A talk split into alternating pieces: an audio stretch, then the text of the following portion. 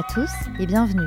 Je suis Marie-Stéphanie Servos et vous écoutez Femmes d'Art, le podcast dédié aux femmes qui font le monde de l'art. Chaque semaine, je vous embarque dans la vie d'une femme, artiste, collectionneuse, galeriste ou encore curatrice. Ces femmes me parlent de leur parcours, de leur rapport à l'art, d'inspiration, de création et de leur vision du monde de l'art aujourd'hui. Je vous donne aussi rendez-vous tous les jours sur Instagram où je partage le travail de mes invités. Femmes d'Art, c'est parti!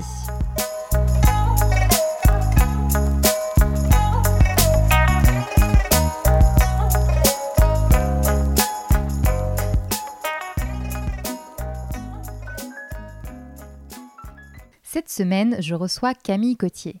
Camille a 30 ans, elle est artiste-peintre.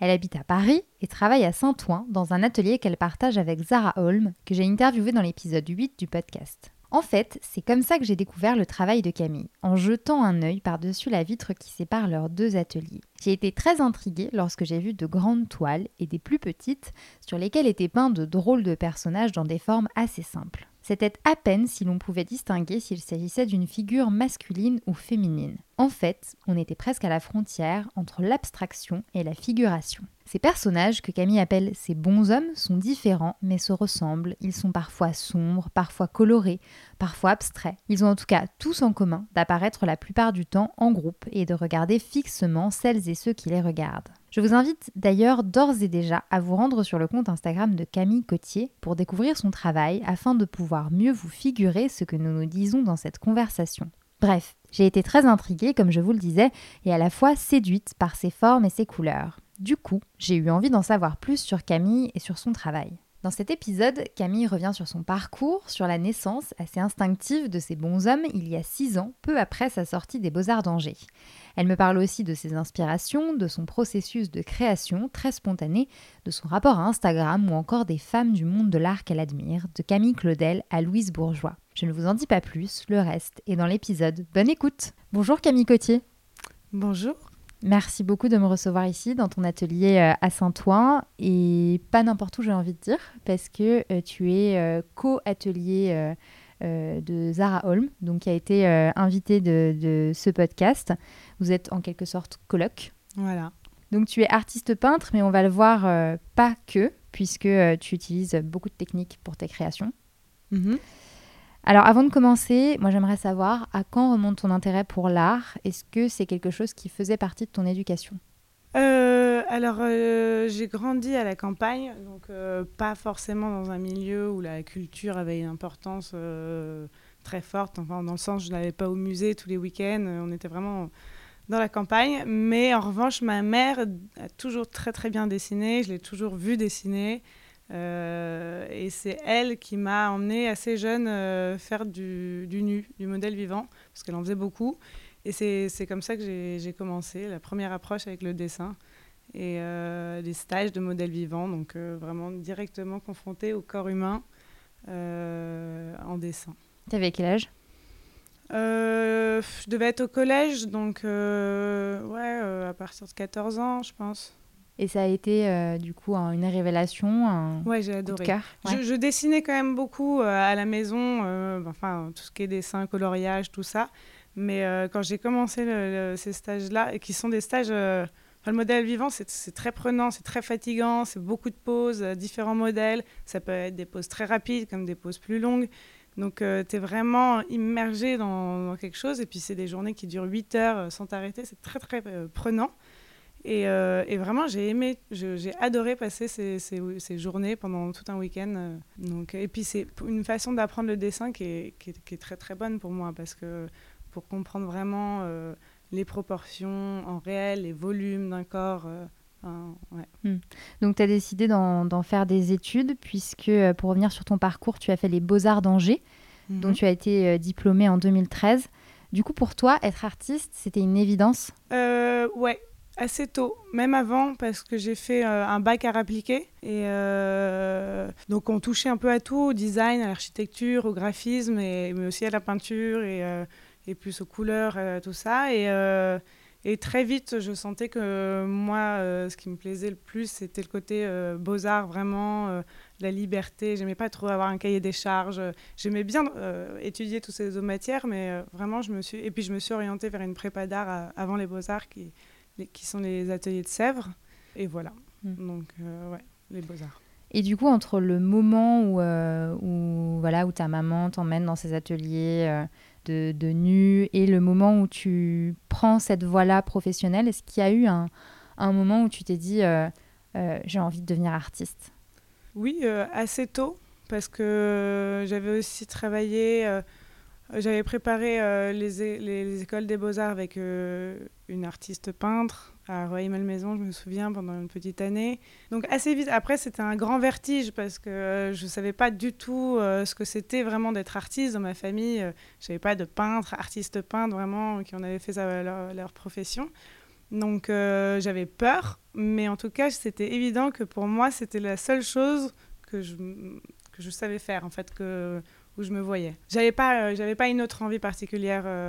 C'était ça. Ouais, mais j'avais très peur et ma mère voulait tellement que je sois indépendante financièrement, tout ça, elle avait plus peur que moi encore, ouais. Je crois. Mais en fait j'ai eu aussi l'envie de leur montrer que j'y arriverais, et donc voilà, je me suis donné les moyens, j'ai travaillé et puis surtout, je me suis écoutée, j'ai fait ce qui me parlait le plus. Et voilà. Et c'était quoi qui te faisait le plus peur ? Bah, c'est quand même un saut dans le vide. Enfin, être artiste aujourd'hui, mais de toutes les professions, que ce soit comédien, artiste ou ça, déjà pour en vivre, ça fait peur. Parce que, bon, après, tu peux faire un petit job alimentaire à côté, mais ça prend tellement de temps de pouvoir vraiment développer un vrai travail artistique, avoir une démarche et s'immerger vraiment dedans, que même quand tu as un travail alimentaire à côté, tu peux pas le faire pleinement, vraiment pleinement. À un moment, il faut que tu fasses un choix, et en même temps, tu as besoin de gagner de l'argent, donc c'est ça qui faisait un peu peur, ouais. Alors, peut-être pour ceux qui ne connaissent pas ton travail, qui ne le connaissent pas encore, est-ce que tu peux nous décrire un peu ton univers ? Alors, ce sont des personnages que j'ai appelés mes bons hommes, sûrement parce que je les considère bons et qui me font du bien. C'est une forme de thérapie. C'est un peu mes anges gardiens, protecteurs. D'ailleurs, ils nous font tous face, ils sont debout, ils nous regardent. Donc, il y a quelque chose qui est assez, qui nous interpelle, quoi. C'est comme s'ils s'adressaient vraiment à nous, ils nous interrogeaient. Il y a une forme de remise en question, du coup, quand on les regarde, je pense. Et donc voilà, en fait, ça fait 6 ans que je suis sur ce thème. Donc, ils sont passés par plein de phases différentes. C'était vraiment un travail à la base complètement instinctif, en fait. Le jour où le premier personnage est arrivé, je ne savais pas vraiment d'où il sortait, mais c'était comme une évidence. Et ensuite, c'est devenu complètement obsessionnel. D'ailleurs, ça s'est montré par une série, surtout aussi par la façon de le faire. Il y avait un motif très répétitif. Donc l'obsession par le procédé graphique était aussi là. Après, ils m'ont emmené autre part, ils se sont déconstruits. La couleur est arrivée, donc ça a été des formes plus abstraites. Ils sont revenus plus tard à des formes plus humaines. Donc, je ne sais jamais où ils m'emmènent, mais en tout cas, ils grandissent avec moi, ils évoluent avec moi. Mmh. C'est vrai qu'ils nous observent tous, là, en fait. Enfin, on en a beaucoup autour de nous. C'est une sorte de famille, en fait. Mmh. C'est une sorte de famille. Alors, moi, je me suis posé plusieurs fois la question, est-ce qu'il s'agit d'une famille plutôt sereine, calme et bienveillante qui nous protège, ou est-ce que c'est une sorte de groupe de personnes qui... Parce qu'ils sont les uns à côté des autres, mais en fait, ils ne se regardent même pas entre eux. Ils s'adressent à nous. Ils sont ensemble, mais ils ne sont pas vraiment concernés les uns par les autres. Du coup, je me disais, est-ce que ce ne serait pas aussi un reflet de notre monde, de notre société, de comment nous, on vit ensemble ? Donc en fait, c'est toutes sortes de questions où je n'ai pas la réponse, mais je pense que c'est des choses qui se passent à l'intérieur de moi. Et puis j'aime bien aussi que chacun puisse se raconter sa propre histoire. Donc c'est vraiment le centre de ton travail, les bons hommes ? Est-ce qu'il y a eu une autre phase avant ces bons hommes dans ton travail, où ça a directement été... Oui. Bah, j'ai passé mon diplôme aux Beaux-Arts. J'ai toujours travaillé sur le corps et sur les questions d'identité. Donc j'ai travaillé aux Beaux-Arts sur mon corps beaucoup, en photo, en vidéo, sur les déformations possibles d'un visage. Donc en l'occurrence, c'était le mien. Tu te prenais en photo et à partir de cette photo... Je me prenais en photo et puis il y avait tout un processus où je me déformais parce que je m'enroulais le visage dans du plastique, cellophane, et puis je le déchirais comme des peaux que j'enlevais. Ça créait des distorsions différentes qui étaient prises en photo ou filmées. Donc il y a eu tout ce travail-là. Après, j'en ai fait une installation en dessin, d'une sorte de catalogue de toutes les déformations d'un même visage. et on avait l'impression qu'ils se répétaient. En fait, il n'y en avait même pas un pareil. J'ai travaillé aussi sur les expressions scéniques. Je m'étais inscrite au théâtre à Angers pour comprendre comment, à travers un rôle, une actrice, quelqu'un va vraiment changer les expressions d'un visage. Donc, en fait, j'avais pris des photos des acteurs en train de jouer, où ils criaient, où ils pleuraient. Donc, vraiment, et j'en avais fait des très grands dessins au crayon noir. Donc, oui, j'ai toujours travaillé autour du corps et des transformations d'un corps et des questions d'identité. À l'époque, ton inspiration, c'était toi. Mm-hmm. Aujourd'hui, quelles sont tes inspirations de qui est-ce que tu t'inspires ou de quoi quand tu dessines ces bonhommes? Je pense que... Je ne sais pas si c'est de qui ou de quoi, mais c'est vraiment, comme je le disais, un travail qui est très personnel et instinctif de base. Donc je pense que ça part à la base d'émotions et que j'essaie de retranscrire d'une façon ou d'une autre à travers une forme plus ou moins humaine. Et il s'avère que c'est ces personnages-là. Mais voilà, ce serait plus ce qui se passe dans ma vie au quotidien, ce que je vais traverser. Et ça, je ne me le dis pas toujours sur le moment. Je ne me dis pas, ah tiens, en ce moment, je suis comme ci. Et c'est pour ça que... Mais avec du recul... c'est vrai que j'ai remarqué que quand les formes se sont, par exemple, sont devenues plus abstraites, ça faisait partie d'un moment de ma vie en particulier. Et avec le recul, je me suis dit, je l'ai vu. Mais voilà, c'est plus un travail sur les émotions, le côté très instinctif. Donc c'est très personnel, oui. Du coup. Ouais. C'est vraiment, et c'est pour ça que je les appelle mes bons hommes, quoi. C'est quelque chose qui sort de moi. C'est vraiment comme des personnages. Et d'ailleurs, il est arrivé sans vraiment de raison. C'est-à-dire que c'est comme si je l'avais déjà vu. Et les premiers qui sont donc derrière moi, ça a été le tout premier. Et c'était assez curieux, quoi, parce que c'était comme une évidence. Et alors, tu parlais de l'évolution, justement, de ton travail tout à l'heure. Et on en parlait aussi un petit peu avant de commencer cette interview. Est-ce que tu peux nous décrire un petit peu pour les personnes qui nous écoutent vraiment des premiers bons hommes à là aujourd'hui, un peu toutes les phases par lesquelles tu es passée? Les premiers bons hommes, on en a un là qui est encadré derrière moi. Donc c'est vraiment des petits personnages assez humains, tous avec un sexe masculin. Et pourtant c'est bizarre parce que moi je leur donne pas vraiment d'identité sexuelle, vraiment... Mais je ne sais pas pourquoi, en fait, ils avaient un sexe masculin dessiné. Ils ont une sorte souvent d'auréole autour de la tête. Ils peuvent être un petit peu dérangeants. Et ils sont en ligne, les uns à côté des autres. Ils nous font face. Et ça, c'est toujours le cas, même aujourd'hui.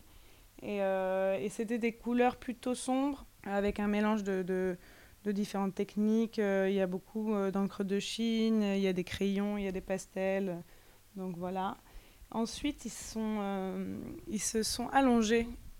Dans le format, ils ont grandi et ils ont pris une forme, un côté un peu ethnique. On m'a souvent parlé d'art africain à ce moment-là dans mon travail, alors que pas du tout, j'avais pas forcément de rapport avec ça, avec cet art-là. Et à ce moment-là, comme par la répétition de ces personnages qui devenaient complètement obsessionnels, il y a eu aussi le motif qui est arrivé sur les personnages et en fond de ces toiles, qui était un motif que je répétais tout le temps sur ces personnages de petits traits, un peu de genre de stries. Donc il y a eu toute une série qui a duré presque un an. Mais c'était vraiment toujours pareil, à part la composition qui changeait ou les formats. C'était ces grands formats striés de ces personnages très allongés, du coup, un peu comme des Maasai.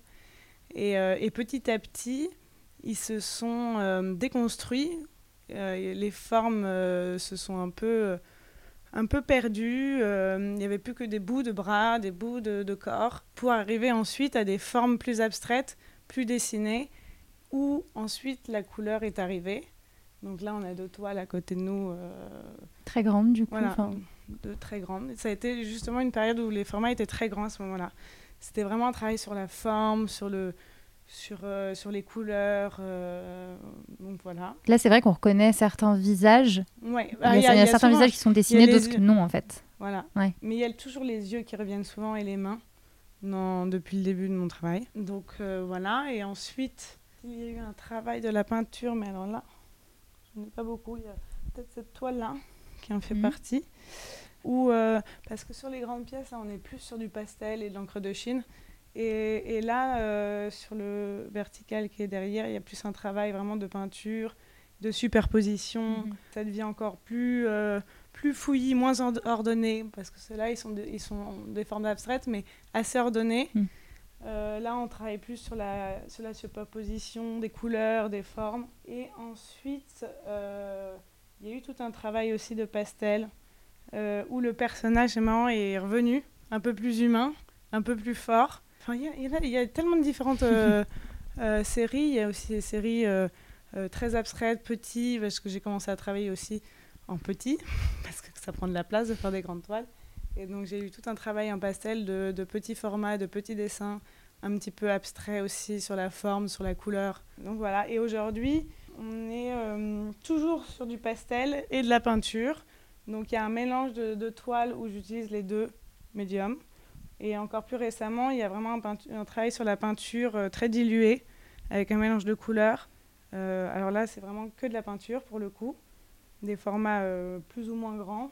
Voilà. Et on retrouve un peu plus les visages. Voilà, et là, les visages sont à nouveau, et les personnages plus présents. Ils ressemblent au premier, mais c'est pas tout à fait les mêmes encore. Mm.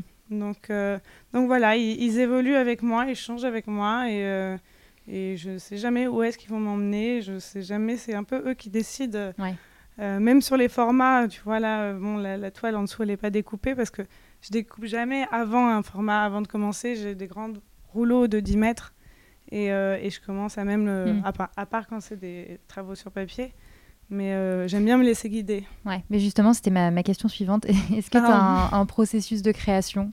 Alors, ouais, je travaille au sol. Déjà, parce que comme j'utilise pas mal d'eau et d'encre et de médiums différents pour éviter que ça coule. Et puis j'aime bien le rapport physique au fait de travailler au sol, surtout quand c'est des grands formats, parce que t'es pieds nus et tu te retrouves parfois à marcher sur la toile et il y a quelque chose qui me plaît. Ensuite, voilà, comme je disais, c'est je découpe pas au préalable les toiles avant parce que j'ai pas envie de m'enfermer dans un format. Et c'est comme si c'était eux qui m'emmenaient là où ils voulaient, autant par les formes, la taille, les couleurs aussi, je les décide jamais avant. Donc je sais pas. C'est vraiment sur le coup, quoi. C'est très instinctif depuis le début. T'as jamais de dessin préparatoire ou de... Non, et même sur mes petits formats en dessin, je sais pas les couleurs. C'est-à-dire je vais commencer avec un pastel bleu et je sais pas laquelle sera la prochaine. Je sais pas, voilà. Je me laisse complètement guider et c'est vraiment une forme de thérapie, en fait. C'est essayer de se lâcher le plus possible. Et ceux qui le font le mieux, je pense, c'est les enfants quand ils dessinent. D'ailleurs, j'ai entendu parler de l'exposition de Kamel Menour et je suis pas allée la voir encore sur les dessins du confinement des enfants. Et je trouve ça génial parce qu'on a tendance à vouloir faire bien les choses souvent. Et quand on grandit, on a peur. On a peur de mal faire, on a peur de déraper. Et moi, j'essaye quand je travaille justement de me lâcher complètement, de ne pas réfléchir, de retrouver un peu l'enfant que tu étais. D'avoir quelque chose de très personnel, de très vif et de très intérieur, en fait. Et voilà. Et c'est pas toujours facile, mais c'est ce qui me fait le plus vibrer, en fait. Quand j'arrive vraiment à me mettre dedans, c'est très agréable. Ouais. Et... In fine, une fois que tu as terminé ce travail très instinctif, justement, ça t'arrive parfois de ne pas être satisfaite, de te dire « Ah non, je jette, je recommence » ou « je reprends ». Alors, je ne jette pas forcément tout de suite parce que parfois, oui, évidemment, je suis pas du tout satisfaite, mais je vais le mettre de côté et peut-être que quand je le regarde plus tard, je vais y retrouver quelque chose d'intéressant et je pourrais repartir dessus peut-être. Mais oui, c'est pas toujours génial, hein, c'est pas toujours réussi. Mais plus tu travailles et plus tu arrives à des choses qui te plaisent. Et voilà. Et au départ, quand tu te mets à travailler, est-ce que tu sais si tu vas utiliser de la peinture, si tu vas utiliser des pastels, si tu vas utiliser de l'encre de Chine Alors, je peux avoir une idée de base. J'ai envie de travailler sur la peinture. Et puis peut-être qu'en faisant quelque chose, il y a autre chose qui se débloque. Et je me dis, tiens, je vais utiliser du pastel. Enfin, par exemple, là, ce portrait qui s'embrasse, j'aurais jamais pensé faire un fond, un aplat derrière. Donc non, je sais pas trop. Je sais pas trop, c'est vraiment instinctif partout, quoi. Donc tu es dans cet atelier de Saint-Ouen depuis 2 ans. C'est quoi la journée type, on va dire, de création pour toi ? Est-ce qu'il y en a une ? D'ailleurs, est-ce que tu as une routine particulière ou pas du tout ? Non, Pas forcément. J'essaye d'être un petit peu minimum rigoureuse, de me lever tôt, et de traiter un peu les trucs chiants le matin. Mais sinon, ouais, j'essaye d'être à l'atelier tous les jours. Je n'ai pas forcément un horaire type, mais d'y être au moins tous les jours. Et même si je passe une journée à l'atelier où je ne produis pas de nouvelles pièces, je vais faire des tris, je vais les reclasser. Et ce moment-là, en fait, il est vachement utile parce que tu regardes, parce que tu es immergé dedans, parce que... Donc, je considère ça aussi comme des journées productives, quoi. Mais j'ai pas de journée type. J'ai des moments où je vais produire beaucoup, d'autres moments beaucoup moins. Je fais aussi des rendez-vous à l'atelier, donc ça varie. Alors, dans ce podcast, je demande à chaque invité de choisir un objet un peu significatif d'une période charnière de sa vie ou de sa création. Qu'est-ce que tu as choisi ? Alors, je suis pas quelqu'un de très matérialiste, donc j'ai peu d'objets. Mais il y a un objet depuis un an auquel je tiens beaucoup, qui est un appareil photo vintage argentique que mes amis m'ont offert pour un anniversaire. Et j'essaie de l'avoir tout le temps sur moi, et je prends principalement les gens en photo, des portraits très proches. Pour le moment, c'est uniquement pour le plaisir, mais peut-être qu'un jour, ça m'amènera à une évolution, un autre travail, je ne sais pas. Alors, je le disais au début, moi j'ai découvert vraiment tout ton travail sur Instagram. Tu es assez présente sur Instagram, tu postes à la fois ton travail, c'est une sorte de book en fait, presque de galerie virtuelle, ouais. Mais tu mets aussi des éléments plus personnels de ta vie privée. Je voulais savoir, c'est quoi ton rapport à ce réseau social en tant qu'artiste ? C'est une vitrine, c'est une galerie sans frontières, quoi. Parce que moi, c'est comme ça que j'ai commencé à vendre mon travail en postant mes dessins. C'est vrai que je ne suis pas très, très ordonnée dans mon Instagram, c'est-à-dire que je peux poster énormément de dessins ou des toiles beaucoup plus abouties, exposées, donc il y a un peu de tout. Et moi, ce que je trouve génial avec Instagram, c'est que vraiment on a accès à beaucoup de gens, on a accès à différents pays. Donc c'est vraiment sans frontières, c'est une belle vitrine. Puis c'est comme ça que je vends aussi beaucoup et que j'ai des rendez-vous à l'atelier. Les gens me contactent via Instagram. Alors j'ai une autre question rituelle dans ce podcast, c'est quelles sont les femmes du monde de l'art qui t'ont inspirée et qui t'inspirent toujours aujourd'hui ? J'aime beaucoup les dessins à l'encre de Louise Bourgeois en rouge, que je trouve très beau et très fort. Il y a aussi les peintures de femmes et d'enfants de Marlène Dumas, qui sont aussi très dilués, un peu dans le flou, et qui me touchent beaucoup. Et une autre femme que j'admire beaucoup, qui est Camille Claudel. À la base, je pense que c'est la première artiste que j'ai connue, parce que ma mère me disait qu'elle voulait que j'ai les mêmes initiales qu'elle. Après, j'espère que je ne finirai pas comme Camille Claudel, mais je trouve son art et la femme assez bouleversante. Et enfin, dernière question... Quels sont tes projets à venir pour les prochains mois, même si je sais que ça a été un petit peu chamboulé et bousculé avec le Covid, mais... J'ai un projet avec ma galeriste Marguerite Milan. En fait, on devait participer à DD Dessin pendant la Foire de Paris Dessin en avril. Et c'est reporté de fin septembre. J'ai plus les dates exactes, mais donc à l'atelier Richelieu, la Foire DD Dessin... avec la galerie Marguerite Milan. Très bien, c'est noté. Voilà. Bon, merci beaucoup Camille. Merci à toi. Et voilà, Femmes d'art, c'est fini. Merci beaucoup d'avoir écouté cet épisode. Si vous l'avez aimé, n'hésitez pas à me le dire en mettant des étoiles ou des commentaires. Quant à moi, je vous dis à la semaine prochaine pour un nouvel épisode et à tout de suite sur le compte Instagram de Femmes d'art.